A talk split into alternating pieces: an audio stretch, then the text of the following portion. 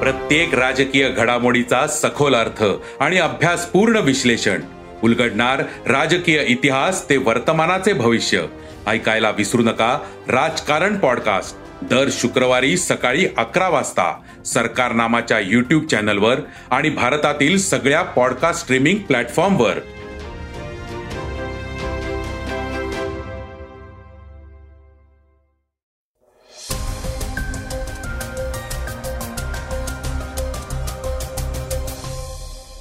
नमस्कार मी गौरी कुबेर.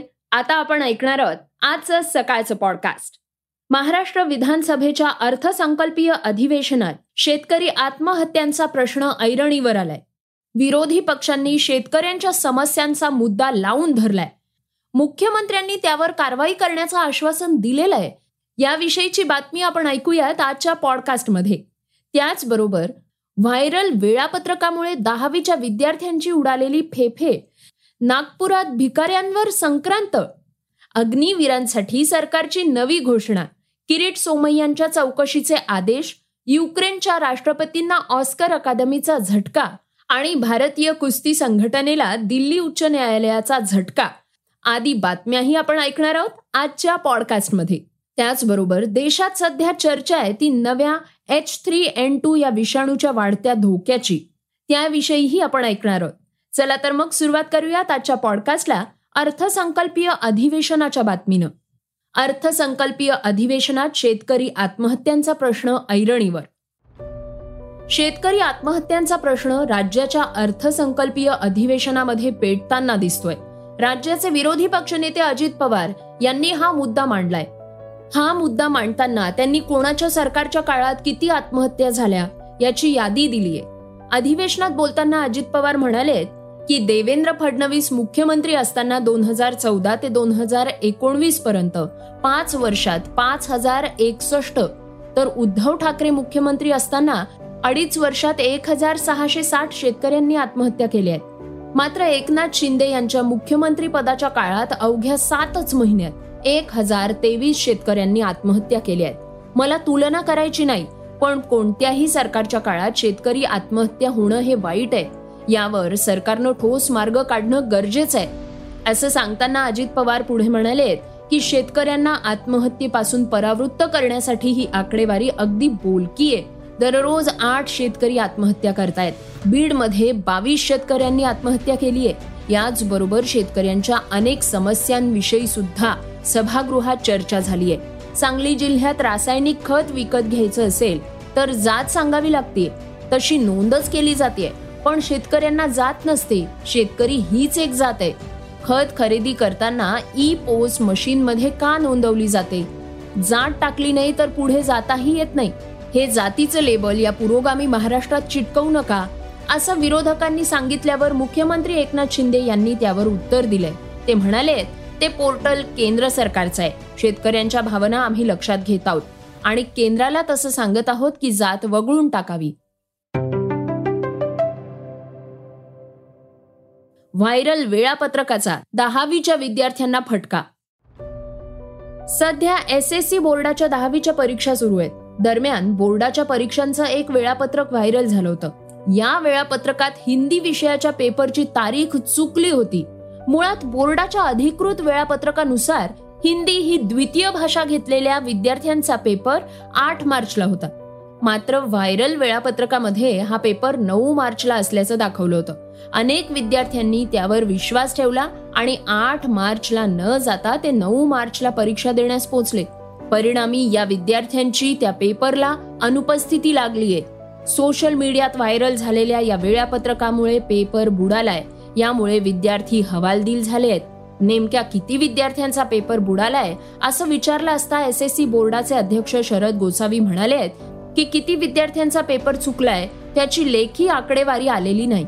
प्रत्येक विषयाचे विद्यार्थी वेगळे असतात त्यामुळे त्याची अधिकृत आकडेवारी मिळण्यास उशीर लागतो. अशा प्रकारे बोर्डाकडून आणि शाळेकडून मिळालेलं अधिकृत वेळापत्रक न पाळता सोशल मीडियावर व्हायरल झालेल्या वेळापत्रकावर विश्वास ठेवणं ही विद्यार्थ्यांची चूक असल्याचं गोसावी म्हणाले. यावर पर्याय काय? असा प्रश्न आला यावर त्यांनी उत्तर देताना म्हटलं की विद्यार्थ्यांना सांगितलं होतं व्हायरल होणाऱ्या कोणत्याही गोष्टीवर विश्वास ठेवू नका. पण त्यांनी ठेवला ही त्यांची चूक आहे. आता हा चुकलेला पेपर देण्यासाठी दोन पर्याय उपलब्ध आहेत.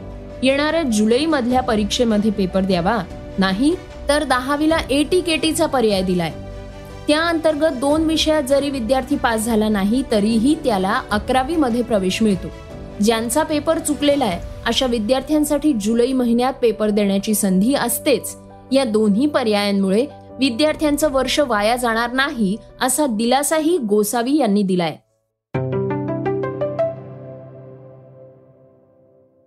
जी ट्वेंटीमुळे नागपुरात भिकाऱ्यांवर संक्रांत. जी ट्वेंटी शिखर संमेलनापूर्वी नागपूर शहरात भीक मागणाऱ्यांवर बंदी घालण्यात आलेली आहे. शहर पोलीस प्रमुख अमितेश कुमार यांनी याबाबतचे आदेश जारी केले आहेत. त्यांनी कलम एकशे चौवेचाळीस अंतर्गत एक अधिसूचना जारी केली आहे. त्यानुसार व्यक्ती किंवा गटांना भीक मागण्यास किंवा रस्त्यांवरून जाण्यास पैसे देण्यास भाग पाडण्यावर बंदी आहे. हा नियम तीस एप्रिल पर्यंत लागू राहणार आहे.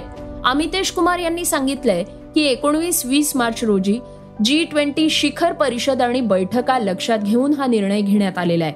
अनेक भिकारी चुकीच्या कामांमध्ये गुंतलेले असून लोकांना पैसे देण्यास भाग पाडतात. तसंच भिकारी वाहतूक सुरळीत चालवण्यात अडथळा निर्माण करतात. असंही पोलीस आयुक्तांचं म्हणणं आहे. सार्वजनिक ठिकाणी कोणीही भीक मागताना दिसल्यास त्याला एक ते सहा महिन्यांच्या कालावधीत तुरुंगात पाठवलं जाऊ शकतं. परिस्थितीनुसार कायद्यातल्या इतर कलमांचाही वापर केला जाईल असं पोलिसांकडून सांगण्यात आलेलं आहे. श्रोत्यांना वळूयात आजच्या वेगवान घडामोडींकडे. सीमा सुरक्षा दलाच्या रिक्त जागांसाठी केंद्र सरकारनं अग्निवीरांसाठी दहा टक्के आरक्षण जाहीर केलंय. याच सोबत कमाल वयोमर्यादेचे निकष शिथिल करण्यात आलेले आहेत. माजी अग्निवीर पहिल्या किंवा नंतरच्या बॅचचा भाग आहेत की नाही यावर हे अवलंबून असणार आहे. अग्निवीरांच्या पहिल्या बॅचच्या उमेदवारांना पाच वर्षांपर्यंत आणि माजी अग्निवीरांच्या इतर सर्व बॅचच्या उमेदवारांना तीन वर्षांपर्यंत सूट दिली जाऊ शकते. राष्ट्रवादी काँग्रेसचे नेते हसन मुश्रीफ यांनी ईडीच्या कारवाई विरोधात उच्च न्यायालयात याचिका दाखल केली होती. आता या याचिकेवर सुनावणी पार पडली असून किरीट सोमय्या यांची न्यायालयीन चौकशी करण्याचे निर्देश उच्च न्यायालयानं दिले आहेत. हसन मुश्रीफ यांनी आपल्या याचिकेत राज्यात विरोधकांना जाणून बुजून लक्ष केलं जात आहे असं असून भाजपचे नेते किरीट सोमय्या यांनी ही मोहीम हाती घेतल्याचं म्हटलं होतं. ते तक्रार करतात आणि त्यानंतर ईडीची कारवाई केली जाते. हे केवळ राजकीय षडयंत्र आहे असा दावा हसन मुश्रीफ यांच्याकडून न्यायालयात करण्यात आला होता. अमेरिकेत लॉस एंजलिसच्या डॉल्बी थिएटरमध्ये बारा मार्च रोजी पंच्याण्णवावा ऑस्कर पुरस्कार सोहळा पार पडणार आहे. हा पुरस्कार सोहळा संपूर्ण जगासाठी महत्त्वाचा असतो. युक्रेनचे राष्ट्रपती वोलोदोमीर झेलेन्स्की यांना या मंचावरून आपला संघर्ष जगासमोर मांडायचा होता. मात्र अकादमीनं या प्रस्तावाला नकार दिलाय. भारतीय कुस्ती संघटनेचे अध्यक्ष ब्रिजभूषण सिंग यांच्यावर कुस्तीपटूंनी लैंगिक शोषणाचा आरोप केला होता. आता भारतीय कुस्ती संघटनेला दिल्ली उच्च न्यायालयाकडून दणका देण्यात आलाय.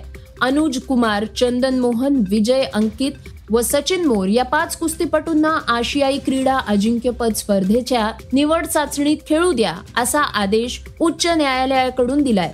निवड चाचणीसाठी अनेक पदक विजेत्या खेळाडूंना वगळण्यात आलं होतं. आता उच्च न्यायालयानं मंत्रालय आणि भारतीय कुस्ती संघटनेला खेळाडूंना वगळण्याचं कारण विचारलंय. श्रोत्यांनो आता बातमी चर्चेतली एच थ्री एन टू विषाणू बद्दलची देशात एच थ्री एन टू या विषाणूचा धोका वाढतोय. कोरोनानंतर आता गेल्या दोन महिन्यांपासून दिल्ली एनसीआर सह देशातल्या अनेक राज्यांमध्ये पसरलेला आहे एच थ्री एन टू विषाणू. हा आता जीव घेणा ठरतोय. या विषाणूची लागण होऊन दोन जणांचा मृत्यू झाल्याची बातमी समोर आली आहे. यापैकी एक केस ही हरियाणातली आहे तर दुसरी केस दक्षिण भारतातली कर्नाटक राज्यातली आहे. या विषाणूच्या संसर्गामध्ये ताप सर्दी घसा खवखवणं आणि डोळ्यात जळजळ होणं अशी लक्षणं आढळतात. एवढंच नाही तर संक्रमित व्यक्तीच्या संपर्कात आल्यामुळे इतर लोकांवरही त्याचा परिणाम होऊ शकतो. कर्नाटकातल्या हसन जिल्ह्यात या विषाणूमुळे एका ब्याऐंशी वर्षीय व्यक्तीचा मृत्यू झालाय. आरोग्य मंत्रालयाच्या अधिकाऱ्यांनी दिलेल्या माहितीनुसार एक मार्चला वृद्धाचा मृत्यू झाला.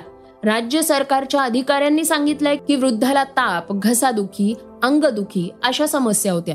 आजारपणामुळे त्यांना चोवीस फेब्रुवारीला हसन इन्स्टिट्यूट ऑफ मेडिकल सायन्समध्ये दाखल करण्यात आलं होतं. मात्र तिथं त्यांचं एक मार्चला निधन झालं. आरोग्य मंत्रालयाच्या सूत्रांनी दिलेल्या माहितीनुसार देशात आतापर्यंत एच थ्री एन टू विषाणूचे नव्वद रुग्ण आढळले आहेत. याशिवाय एच वन एन वन विषाणूचे आठ रुग्ण आढळलेले आहेत. बदलत्या हवामानामुळे देशातल्या अनेक राज्यांमध्ये मोठ्या प्रमाणात लोक बळी पडतायत. यातल्या अनेकांना एच थ्री एन टू विषाणूची लागण झाल्याचा संशय आहे या विषाणूला हाँगकाँग फ्लू असंही म्हणतात. याची लागण झालेल्या लोकांना ताप खोकला श्वास घेण्यात त्रास आणि अस्वस्थता याची लक्षणं आढळत आहेत. इतकंच नाही तर घसा खवखवणं थकवा येणं अंगदुखी जुलाब अशा समस्याही आढळून येत आहेत. श्रोत्यांनो हे होतं सकाळचं पॉडकास्ट. आजचा हा एपिसोड तुम्हाला कसा वाटला हे आम्हाला सांगायला विसरू नका. आता यूट्यूबवर देखील तुम्ही सकाळचं पॉडकास्ट ऐकू शकता. त्यावर तुमच्या प्रतिक्रिया तुमच्या सूचना आमच्यापर्यंत जरूर पोचवा. आणि सगळ्यात महत्वाचं म्हणजे सकाळचं हे पॉडकास्ट तुमच्या मित्रांना आणि कुटुंबियांना नक्की शेअर करा. तर आपण आता उद्या पुन्हा भेटूयात. धन्यवाद. Research and script Swati Ketkar Pandit. वाचा बघा आणि आता ऐका आणखी बातम्या. ई सकाळ डॉट कॉम वर. तुम्ही हा पॉडकास्ट ई सकाळच्या वेबसाईट आणि ऍप वर सुद्धा ऐकू शकता. विसरू नका या पॉडकास्टला आपल्या आवडीच्या पॉडकास्ट ऍप वर सबस्क्राईब किंवा फॉलो करायला.